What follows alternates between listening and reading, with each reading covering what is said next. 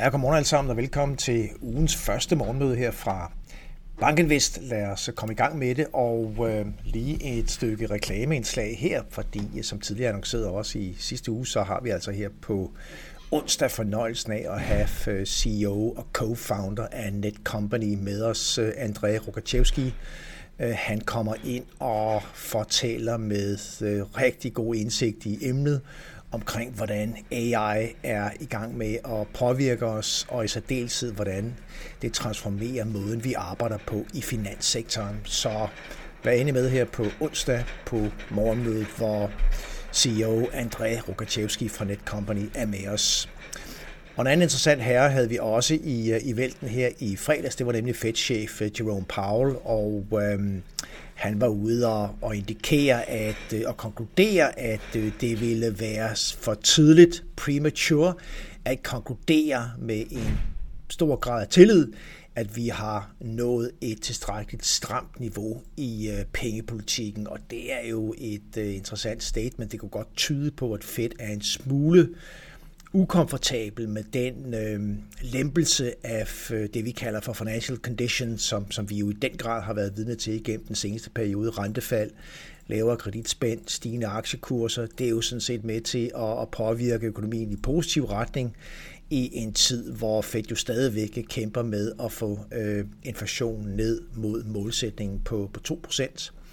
Så han er måske ude at tale lidt imod det rentefald, som, som vi er vidne til. Øh, men øh, bekræfter også, at, at, øh, at risikoen for, at man egentlig strammer for meget eller strammer for lidt, øh, det er jo sådan en, en modsatrettet risiko, at, at det risikospekter er blevet mere balanceret. Og alt i alt, så var det i hvert fald ikke noget, som påvirkede obligationsmarkedet og renteudviklingen negativt. Tværtimod så øh, fortsatte rentefaldet her i, i fredags. Vi så jo lige en vis reversering i, i torsdags, hvor renterne steg lidt, men jeg skal da love for, at rentefaldet det tog fart igen i fredag, så vi har øh, både korte og lange renter øh, pænt ned i USA, og hvis man kigger på, hvordan markedet ligger og priser den korte rente i USA nu, så nærmer vi os 4% mod slutningen af 2024, og det repræsenterer også et rentefald på omkring 125 basispunkter, der er priset ind nu, og markedet ligger sådan i forhold til timingen i 24, og regner med, at den korte rente i hvert fald vil være sat ned to gange, når vi når frem til sommeren 2024. Og forventningerne til ECB øh, kører altså også bare ned, øh, for når vi kigger på rentebanen i 2024, så ligger markedet nu og priser en kort rente udgangen af næste år på cirka 2,5 procent. Og det er altså ned for en kort rente, der ligger lidt under øh, 4% i øjeblikket i markedet så er det rentefald på en, i hvert fald 130-40 basispunkter til, til næste år, eller nu priset ind, når det gælder øh, centralbanken i, øh, i Frankfurt. Og øh, altså, er der rimelighed og ræson i de her sådan, markedsforventninger? Ja, det synes jeg sådan set, der er, i hvert fald når man ser på den seneste inflationsudvikling. Hvis vi bare lige tager og kigger på den månedlige kadence i inflationen, når det gælder core PCE i USA, Feds øh, foretrukne mål, øh, og bare lige recapper, hvad vi har fået senest, ja, så ligger vi altså med en månedlig prisstigning på 0,16 procent på, på Core PC. Og det, øh, hvis man analyserer den stigningstakt, så flugter det faktisk øh, stort set fuldstændig med en, en årlig inflationsrate på, øh, på 2 procent. Så, så vi er jo altså nede i et, øh, en månedlig kadence her, som, øh, som er virkelig, virkelig moderat.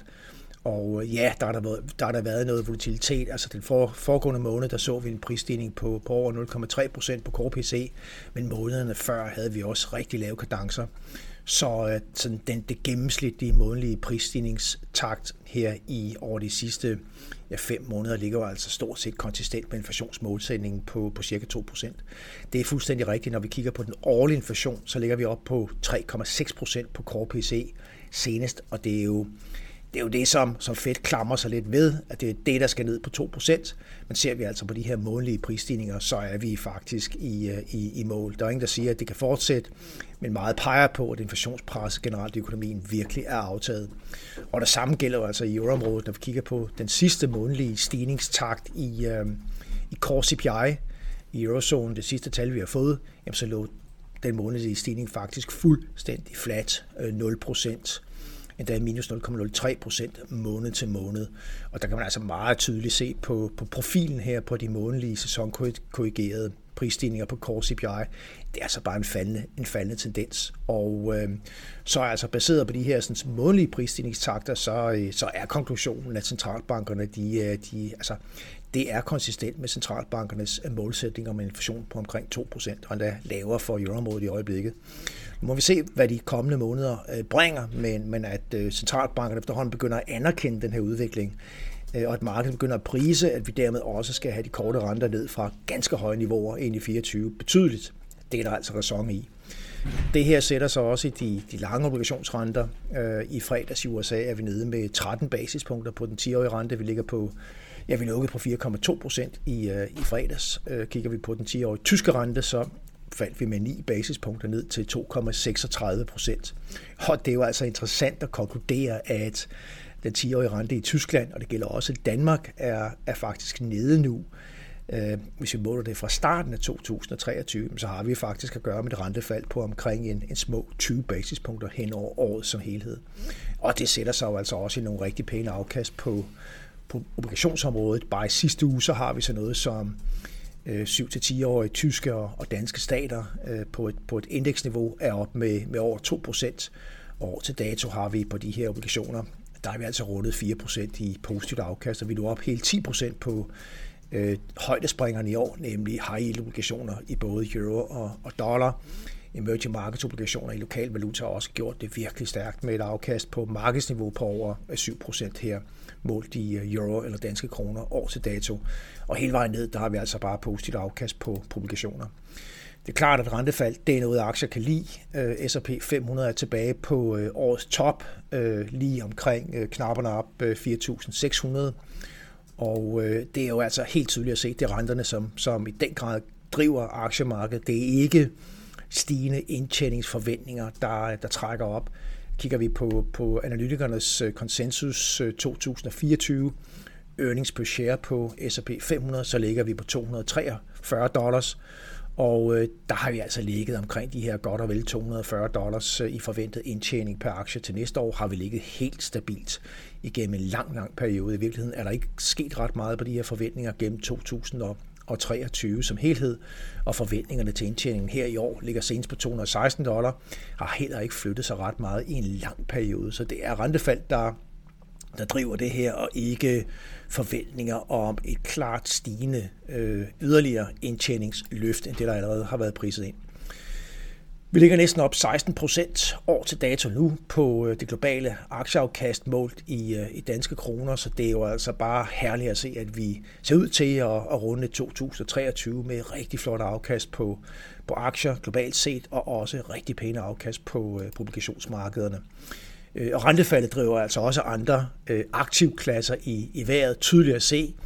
Nu er der fokus igen på bitcoin, øh, som lige har krydset øh, ikke bare 40.000, men er op igen 41.000 øh, dollar, og øh, kursstigningen her har helt klart accelereret i den seneste periode, hvor, hvor renterne er faldet. Vi kan også se, hvordan guldpriserne er braget op i, øh, igen, øh, kommer ned fra 1800 dollar her tilbage i, i september ind i oktober, og nu op på næsten 2021 2.100 dollar per, per troy ounce. Så altså, vi ser de her andre øh, asset-typer, de bliver altså begunstiget af det rentefald, som, som vi er vidne til.